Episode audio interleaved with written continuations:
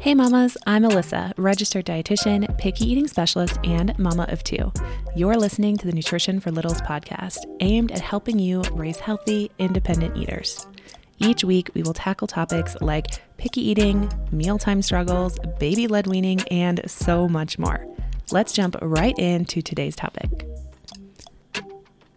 All right, you guys, welcome back to the podcast. I'm so grateful that you're here. Uh, today, I am going to share, share a little story time. So, if you're new around here on the podcast or you're new to my Instagram, if you don't know, every once in a while on my Instagram, I'll share what I call a story time um, or a way to turn it around, is I think the name of my highlight on Instagram, where I share with you a meal that isn't going so spectacularly, which is you know, a good handful of our meals because I have small children. Um, and I share with you how I turned it around, what I did in the moment uh, to really think of a new and creative way to get some momentum. Momentum is a huge game changer at the table, with kids, in general, as a parent. All the things in my life do really well when I have some momentum behind me. And when I can just redirect or refocus or help my kids get some momentum with their eating as well. Now, um, if you are new around here, you may or may not know that I am not a fan of using pressure or stress techniques to get our little ones to eat food. They are in charge of how hungry they are and how full they want to become, and they are in charge of learning how to satiate their own hunger. This is a process, it takes so much time, and I know it can be really frustrating for us to watch. Uh, I know that feeling of seeing our little one struggle to actually put food in their mouth and not throw it on the floor or ignore it or continue to eat the goldfish but nothing else on their plate. Which actually reminds me um, if you don't know already, I am hosting a free class where I am giving you the step by step guide um, to helping your little ones actually try new foods. So that free class is June 23rd at 7 p.m. Mountain Time, 8 p.m. Central. I'll make sure the link is in the show notes below. It's on my Instagram in my bio, I believe. If you're part of my email list, you're probably getting an email about that all the things, but I wanted to invite you to register by clicking the link down below. Spots are limited, but I'm pretty sure there's still availability. So go ahead and click that link below to register for that class. Yes, you will get the replay, but only if you register. However, if you come and hang out with me live, so I'm not talking to an empty room, I am giving away a freebie only to those who can make it live. So I would love to hang out with you and chat and talk and teach through this entire process. Um, I'll also be telling you just some ways that you can take it one step further and actually go into my picky eating program, Table Talk, which you probably hear me talk about all the time. Um, so I'll be talking about that a little bit as well. Uh, and it's just going to be a good time. So tell your partner you can't do bedtime because you got a class you have to attend, right? Bring a glass of wine. Maybe, you know, I can't see you. You can get in the bathtub. Just enjoy a little mom time um, while we learn. So that link will be down below, like I said, that free class June 23rd at 7 p.m. Mountain Time, 8 p.m. Central. Uh, Eastern Time, that puts you at 9 o'clock, and your uh, Pacific Time puts us at 6. So, whatever works for you. Uh, you can, there's like a little calculator to tell you what it is in your, your time zone as well. So, anyways, that is enough about that. Now, in this episode, I want to break down a little story time for you. This isn't my first podcast episode where I do this, but it is kind of a new take on this for a few reasons. But I do want to let you know that you can scroll back here on the podcast and listen to my story time about how I uh, got my son to eat cottage cheese, which was a freaking process.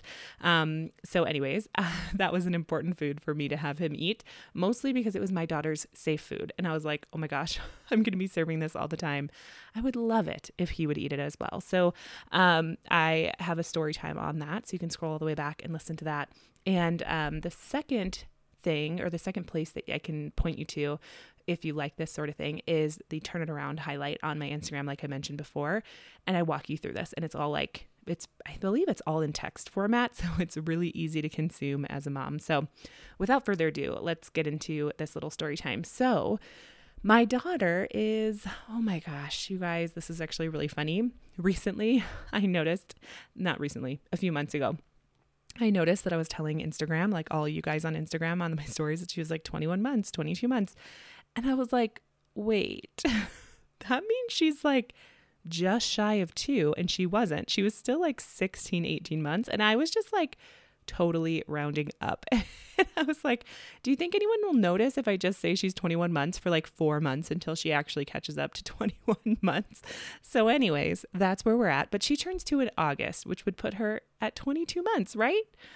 This is bad math. This is like one of those things before you became a mom, no one talked in months. And like when moms did, I was just like, what are you talking about? So, we'll go with this. She's just shy of two.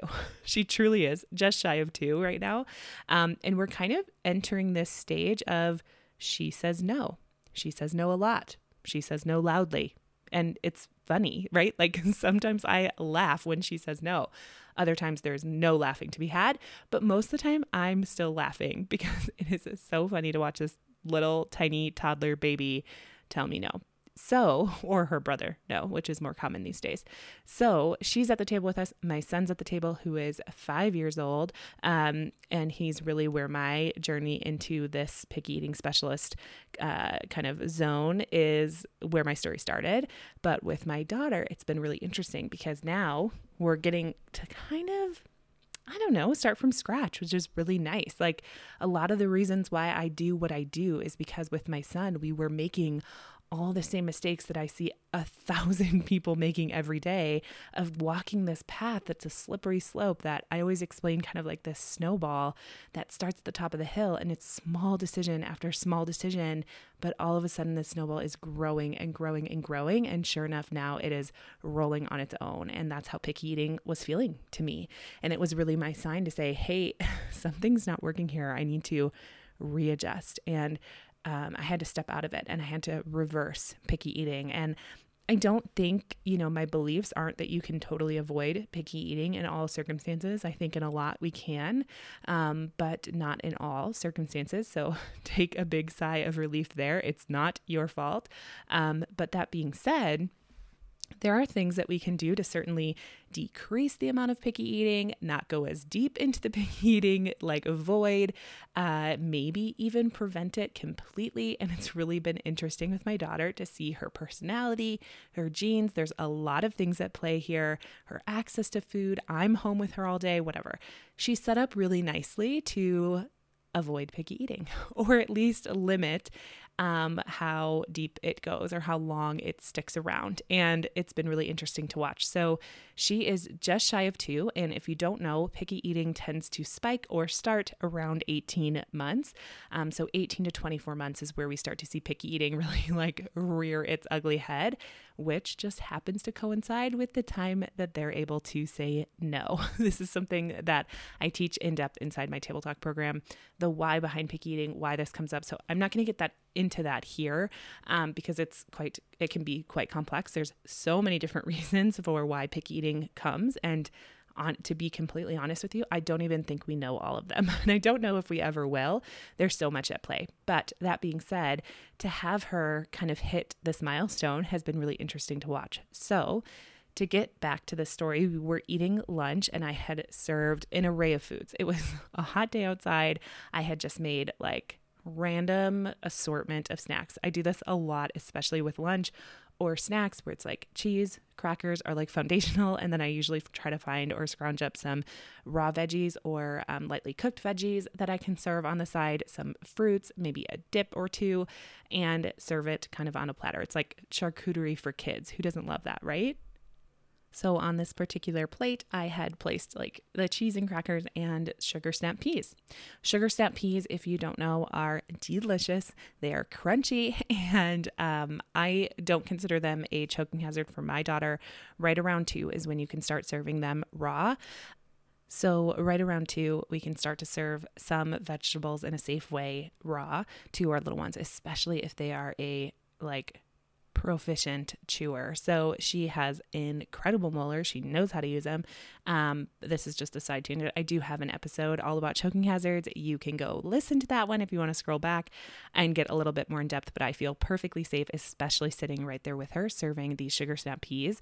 Um, they are crunchy, they're delicious, they are sweet but they are green, right? And we know for whatever reason, little ones might kind of pique an interesting eye towards green foods. So I'm serving these sugar snap peas, and this isn't the first time she's had them. Um, and they are so good. But she's not touching them. She is completely ignoring them. And now I have to make a decision of how I'm going to move forward with kind of maybe just piquing her interest towards them, redirecting her towards her plate, letting her see what's on there. And this comes at her in a few different ways. This is how I went about it. So, first things first, if you've been around for literally a second, you might have heard me say to serve a safe food.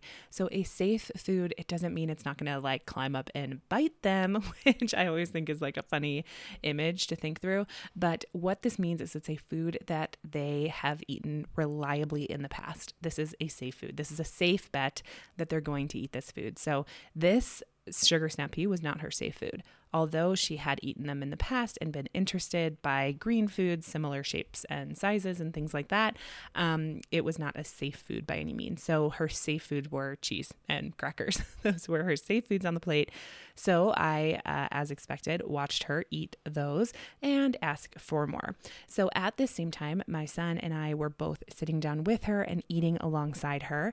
And uh, we were having fun with our food a little bit. We were making uh, really cool cracker sandwiches. My son actually made a triple stack, like triple decker sandwich with cheese and crackers, and he was super proud of it and um, was showing it to me and biting it and whatnot. And my daughter was asking for more, so I got her more, uh, I believe, cheese and crackers, got her more, put them on the plate, and then sat back down and continued eating. Now, again, you don't have to get that food right away for them. You can make them wait 30 seconds, a minute, maybe two minutes even, and get up to that point um, because your needs are important too. But that being said, she had asked for more. She kept eating on those uh, cheese and crackers. Now, is our cheese and crackers the worst thing that she could eat at lunch?